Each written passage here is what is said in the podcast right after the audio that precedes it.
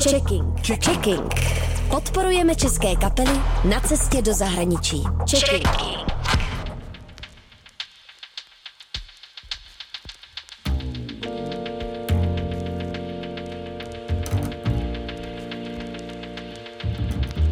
Checking, hudebně exportní projekt Rádia Wave, který i letos pomáhá českým hudebníkům prorazit do zahraničí, představuje nominované. Jednou z nich je i zpěvačka a písničkářka Bára Zmeková, s kterou se teď budu bavit. Ahoj. Ahoj. My teďka natáčíme v situaci, která se dost negativně dotkla většiny hudebníků. Jak poslední dva měsíce prožíváš jako hudebnice?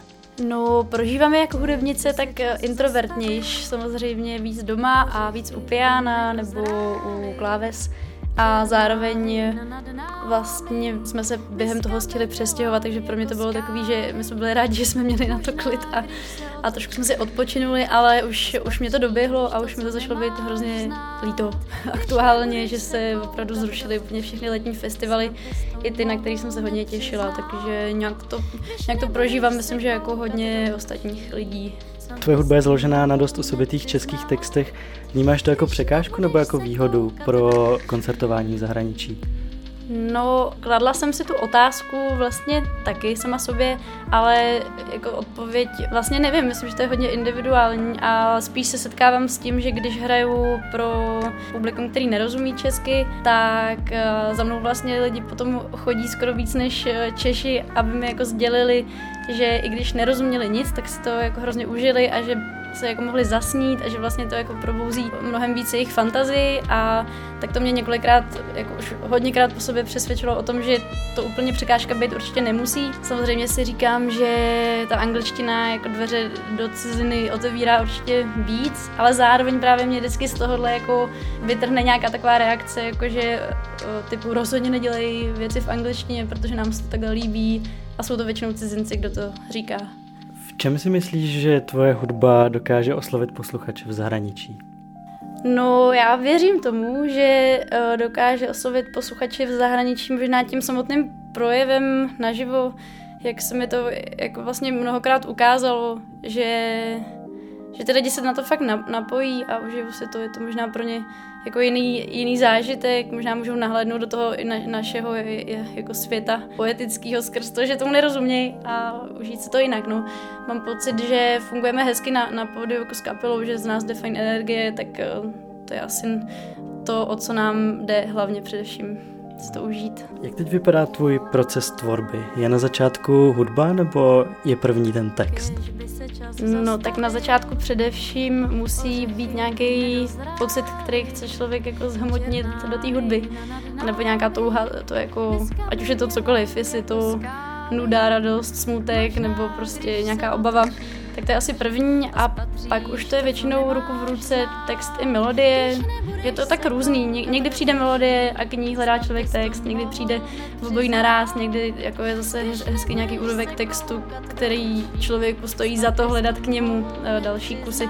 Tak myslím, že to je spíš tak jako píseň od písně.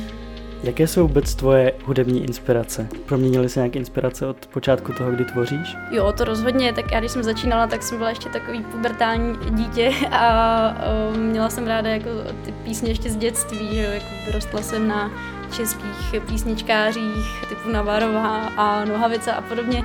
A ty samozřejmě dodnes, dodnes miluju, ráda poslouchám, ale samozřejmě se do toho pak vložily jako úplně jiný vlivy a teď bych řekla, že s každou další nějakou inspirací nebo nevím, mám pocit, že ta hudba vždycky přinese další hudbu, takže myslím, že jako s každou další písničkou, kterou se zamiluju, tak potom mám nějakou, jako, nějaký jiný náhled na tu hudbu. Ale vždycky, vždycky se to drží toho mýho světa. Asi si myslím, že jako nezačnu dělat úplně nějaký jiný žánr, jen tak lusknutím prstu. Co pro tebe znamená úspěch? Ani nevím, protože já jsem s tím trochu polemizovala loni, jakože co je úspěch, jestli poslouchají co nejvíc lidí mý hudbu, nebo jestli se o člověku píše, nebo tak podle mě pořád úspěch je jako, že ať se děje cokoliv, tak je s tím člověk vždycky jako spokojený a souzní s tím, co se děje a přijímá to jako s nějakou radostí, tak aby to bylo prostě to, co to, v čem je mu dobře, to je pro mě docela úspěch. Co je nejlepší a co naopak nejhorší na tom být hudebníkem, podle tebe?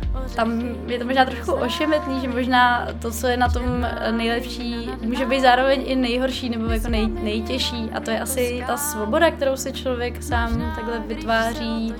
Asi v té hudbě uh, hledám přesně to, jako abych vytvářela to, co já chci slyšet, to, co chci jako dělat a přináší to sebou ta svoboda určitou jako nejistotu, jednak toho přijetí, jednak toho přežití a tak. Takže to, to si myslím, že nejlepší a zároveň nejtěžší je vlastně ta, ta svoboda, kterou člověk má. Budeš se koukat do očí